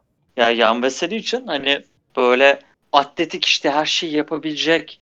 Eğer bir şutunu geliştirirse falan filan gibi söylemler vardı ama Veseli'de sıkıntı sadece şut değildi ki. Yani Veseli birçok konuda eksikti. Yani sonuçta ilk sezonları hiç ön planda bir oyuncu değildi. Yani her sene yavaş yavaş yavaş yavaş üstüne kattı. Hani 3. 4. sezonda zaten asıl çıkışı başladı. Yani ilk 5 oyuncusu oldu. Sonra normal bir olsun. Sonra MVP adayı oldu. Sonra MVP oldu. Yani bu şekilde kariyeri devam eden oyuncular bence daha azınlıkta. Genelde ilk senelerden, ilk mesela 2-3 senesinde çok büyük bir yıldız ışığı zaten gösteriyorlardır veya durumlara uygun değildir. Harden falan gibi. Hani Harden da en iyi 6. adam falan da finale giden bir takımda önemli bir rolü vardı ama kendi takımı olduğu zaman işler çok değişti. Hani Curry'de de mesela o da biraz yavaş başlamıştı ama Yanis'in ilk senelerine göre tabii gösterdiği bir şey daha fazla. Ama hani kesinlikle katılıyorum. Yanis de yani Cristiano gibi yani çalışarak da birçok şeyi atlattı. Yani Cristiano'nun 18-19 yaşındaki hatta bu aralar korona boşluğundan biraz Manchester United dönemlerine de bakıyordum. Çünkü yani hani Madrid Ronaldo'yu da çok severdim ama Manchester United'da tabii seyir zevki daha yüksek, daha az robotik bir oyuncuymuş şimdiki haline göre. Ki bu onun ne kadar akıllı bir şekilde geliştiğini gösterir. Aynen mesela James Harden veya gelecekte Yanis de öyle olacaktır. Şu an LeBron da daha öyle. Tabii ki 15 sene önceki gibi oynamıyorlar. Yani başlarındaki gibi oynayamazlar ama Yanis'in gösterdiği gelişim gerçekten yani hiç böyle bir şey olmuş mudur NBA tarihinde ve bu kadar alakasız yerlerden. Belki o dönemki şey koşullarda üniversiteye gittiği için de o gelişmişti ama Hakim Olajuwon da böyle garip ortamlardan geçip üniversitede böyle başta çok büyük bir yıldız değildi ama o da sonra çok büyük bir yükseliş geçirmişti. Abi evet ama Hakim'de şey durumu var. Hani seçildiği zaman biliniyordu. Yani hani bu adam tamam. Tabii tabii. İşte var. seçildiği zaman ama Yanis'in 3. 4. sezonundaki yaşı oluyor. O da onu da bak. Tabii ki hani yani zaten direkt yanlış hatırlamıyorsam gelip yani 2014-2015 sezonunda oynuyor muydu tam hatırlamıyorum ama Oynuyorlar, oynuyordu da çok az oynuyordu. 6 Bu sayı 4 hakikaten- rebound falan. Aa, hakikaten ha 77 maçta oynamış. Enteresan Tabii, bak tabii. yani. Ama işte fringe bir adamdı. Sonra yavaş yavaş arttırdı. İşte bir 16-17 sayılık bir sezonu var sanırım oralarda. Sonra 20'lerin başları sonra da Evet. şu anki hallerine. Ama yani ben hani cidden kişisel gelişimden çok hani fiziksel gelişim de tabii ki oyun aklı da gelişiyor bununla beraber de. İşte boyu uzadı. O da çok Abi. yani büyük bir etken bence. Abi boyu uzadı da yani şeye de hani ben bizi dinleyenlerin de bakmasını istiyorum. Bakmayan varsa bu hani ilk Ha, genişleme olayı tabii daha. Abi 2014'te seçildiği haliyle şu anki halinin iki fotoğrafı var yan yana. Abi olacak iş değil. Yani şu an insan azmanı ve hani adam şey ya söyle adını. Ya bunu Zion için demiştik. Hani fiziksel anomali şeyinde yani işte Steven. Adams'ı yerinden hareket ettirebilen tek insandı benim gördüm. Abi Yanis de yani kimleri kimleri potaya sokacak duruma geldi şu an ya. Her- Herkesin üstünden zıplıyor. Herkesin önünde duruyor. Herkesi itebiliyor. Ya zaten hani Ve- geçen sene işte New York Knicks'e karşı mıydı? Dennis Smith Jr.'ın galiba üstünden zıplayarak smaç basmıştı. Hani absürt bir seviyeye gelmiş durumda. Yani ben hani Zion ve Anthony Davis'le beraber en acayip üç fizikten birine sahip olduğunu düşünüyorum şu an Antetokounmpo'nun. Hatta hani bire bile koyabilirim onu. Çok çok çok acayip bir şey o da yani. anomali kavramının senin dediğin gibi tam olarak üzerine basacak bir oyuncu olduğunu düşünüyorum. Hatta öyle bir anomali ki ne zaman bir kardeşi draft edilmek üzere olsa belki dörtte biri falan bu adamda da vardır diye takılıyor. Abi işte şu an Milwaukee'ye aldık diye bir tanesini. Tananisi mi ne? Aynen Tanasis'e. Tanasisi. Lakers'ta Diğerinde Kostas Lakers'ta. Evet, Aynen. yani. Bir de aşağıdan Alex geliyormuş galiba. Evet. Adam aileye şey oldu ya hakikaten yani. Ekmek kapısı oldu adam. Ya Yani Giannis dese şimdi Milwaukee'ye. Kostas'ı da alın. Diğerini de alın. Hatta kız kardeşim de gelsin onu da imzalayın diye. Güzel Mecburen yaparlar. Yapacak bir şey yok. Verecekler. Peki beyler e, bu bölümü kapamadan madem bu kadar Yanis hakkında konuştuk. Tek bir sorum olacak size Yanis özelinde. Hani bu draftta zaten hani dediğim gibi Oladipo ve Gober hariç yani sıralama yapmayı pek ben mantıklı da görmedim. O yüzden hani Yanis hani bir de CJ McCollum var. Yanis özelinde bir soru soracağım. Hani 2021 yazında kendisi free agent olacak ve şimdiden hani Miami ve Dallas'ın bu yaz için beklediği ve Antetokounmpo'yu kadrolarına katmak için çok önemli girişimde girişimlerde bulunacakları söyleniyor.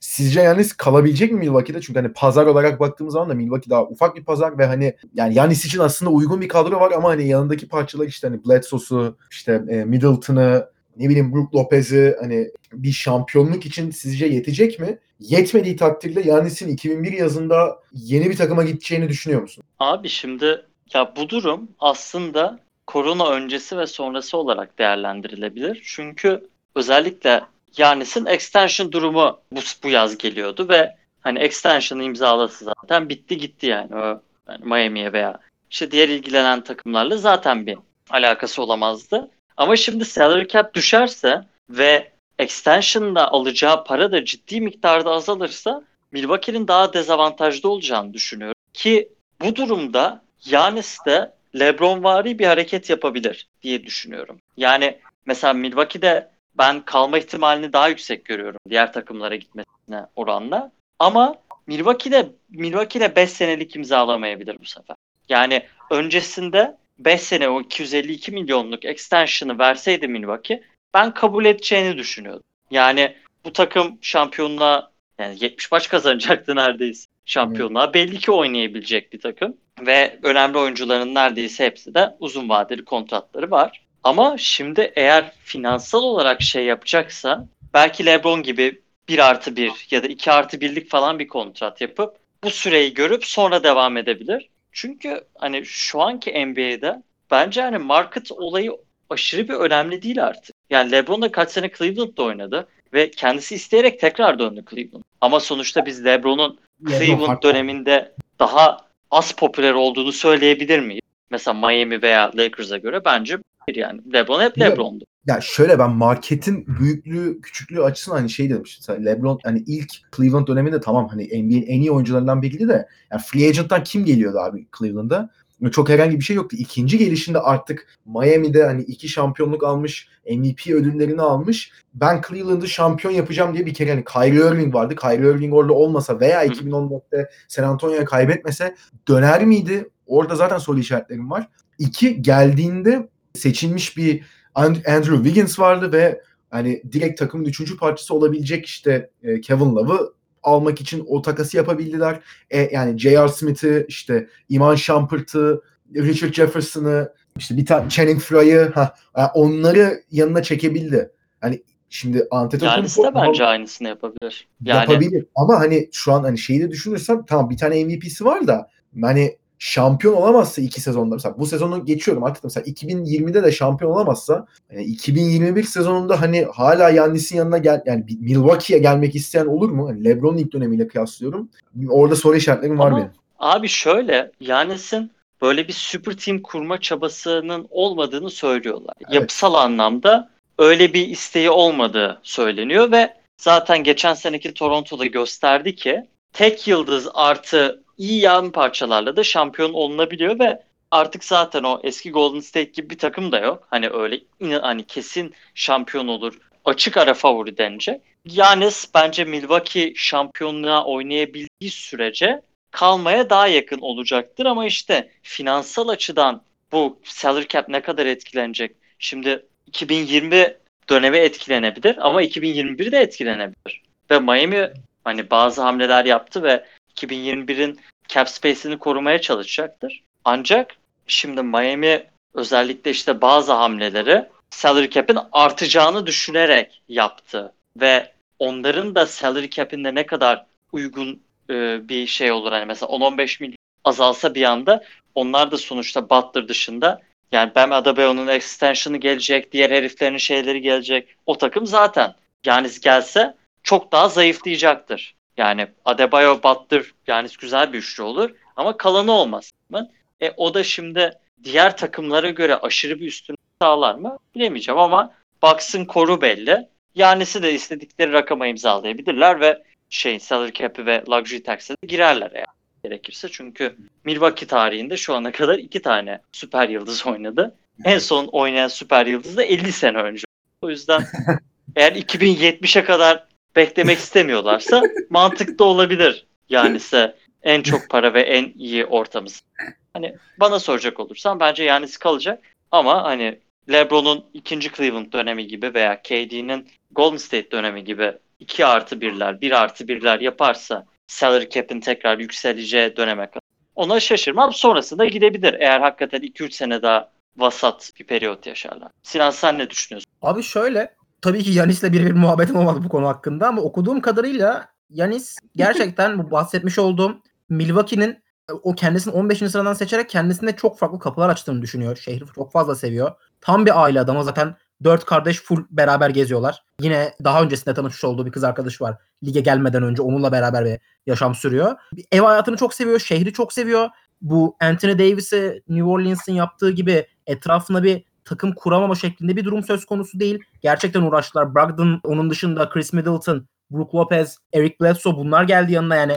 Mirotic geldi. Hep bir sirkülasyon ve Milwaukee Bucks yönetimi tarafından da hep bununla alakalı bir uğraş var. Onun dışında zaten Yunanistan'dan gelmiş bu oyuncu. Yok Kevin, Dur- Kevin Durant Washington'la oraya mı gidecek? İşte Kawhi Leonard Kaliforniyalı or- oraya mı gidecek? Öyle bir muhabbet yok. Normal sezonda silip süpürüyorlar. Bir iki eklemeyle NBA şampiyonluğu için biçil, e, biçilmiş kaftan bir kulüp. Ve onun dışında gerçekten Yanis bu takımı tek başına sırtlayabilecek hem yönetime sahip hem etki gücüne sahip hem de liderlik özelliklerine sahip ve bu üçü varken tüm bu dış, dış faktörleri de bir araya koyduğumuz zaman ben %100 Milwaukee'de kalacağını düşünüyorum. Can'ın dediği gibi Dallas'a gelse hani Doncic, Porzingis, Yannis korkunç güçlü. Keyiften kudururum yani ama ben %100 Milwaukee'de kalacağını düşünüyorum. Yalnız o Yani Avrupa çok üçlüsü de çok değişik olurdu ha. çok acayip Yani enteresan. şimdi Orada hani Ya en şey, iyi farklı. Por, Porzingis'i 5 oynamaya ikna ederlerse orada çok ya orada bir tek hani topu Doncic mi kullanacak Yanis mi? Ama Yanis de öyle çok şey olan bir adam, egosu olan bir adam olmadığı için. Hani Ve aslında bu Dwight Powell'ın ve pardon Dwight Powell'ın direkt sakatlığından sonra Porzingis'i az çok hani konu dışı Evet. kalacak biraz ama 5'e doğru itmeye başladı Carlisle ve inanılmaz etkiler alıyor. Korona yüzünden göremedik tamamını ama gelecek için çok olumlu sinyaller var Dallas'ta. yani, yani şu konuyu da hani kaparken şey diyeceğim. Eğer yani ben de Milwaukee'de kalacağını düşünüyorum da eğer hani Miami'ye getirebilirse hakikaten gidip artık yani Pat Riley dövmesi yaptırırım sırtıma. O kadar. yani yani şaka da değil yani. Hani o kadar e, biat kavramı oluşur bende Pat Riley için. Eğer o zaman Ya herkes şey diyor abi. Şu rumor da hani Golden State muhabbeti. Yani Ah, için hani Curry'i ya. pardon ağzım bozuyorum da yani. E, yeter abi. Abi zaten mümkün değil gibi bir şey ya. Orada bütün heriflerin kontratları 3-4 sene ilerisine kadar sürüyor. İşte Wiggins, Draymond, Clay ve Stephen tam takas edip bir şekilde halletmeye çalışsalar bile abi nasıl yapacaklar ya? Onunla ya da yani hani ölü bir Curry ve Clay'in yanında ne bileyim Abi yok Bilmiyorum. yani. pek yeter sanmıyorum. ya. Bir de abi. Durant'e ne olduğunu görmüştü. Evet. Ona daha da kötüsünü diyebilirler yani. Evet. Ya- Yani daha kötüsünü demezler gerçi ama o seviyede neredeyse bir eleştiri alır. Evet o zaman beyler 5 draft klasında bitirmiş olduk. Valla bizi bayağı uzun da konuştuk. Bizi bu kadar dinlediyseniz çok içten bir şekilde teşekkür ederim hepinize. Sinancım seni de konuk olarak ağırladığımız için gerçekten mutluluk duydum. Çok da teşekkür ediyorum. Valla güzel bir sohbet oldu. Umarım sen de eğlenmişsindir yani. Ben de çok teşekkür ederim abi. Gerçekten çok keyifli ve güzel bir sohbet oldu benim için de. Ben de konuk Çok olduğum için klastı. son derece mutluyum beni bana ev sahipliği yaptığınız için. Tamam olur mu öyle şey yani. Ege'cim senin de ağzına sağlık tekrardan. Sen de zaten buradayız yani. Aynen. Aynen. Herkese teşekkürler ağzından yüzünden. o zaman Ağzınızdan öpüyorum. Yani. Öpüyorum genel olarak. o zaman bizi dinlediğiniz için çok teşekkür ederiz. Bu karantina günlerinde de kendinize dikkat etmeye ihmal etmeyin. Evde kalmayı da unutmayın. Biraz asosyallik de iyidir. Küçük bir süre içinde olsa. Böyle fedakarlıklar da gerekiyor. Kendinize iyi bakın. Hoşçakalın. Hoşçakalın. Hoşçakalın.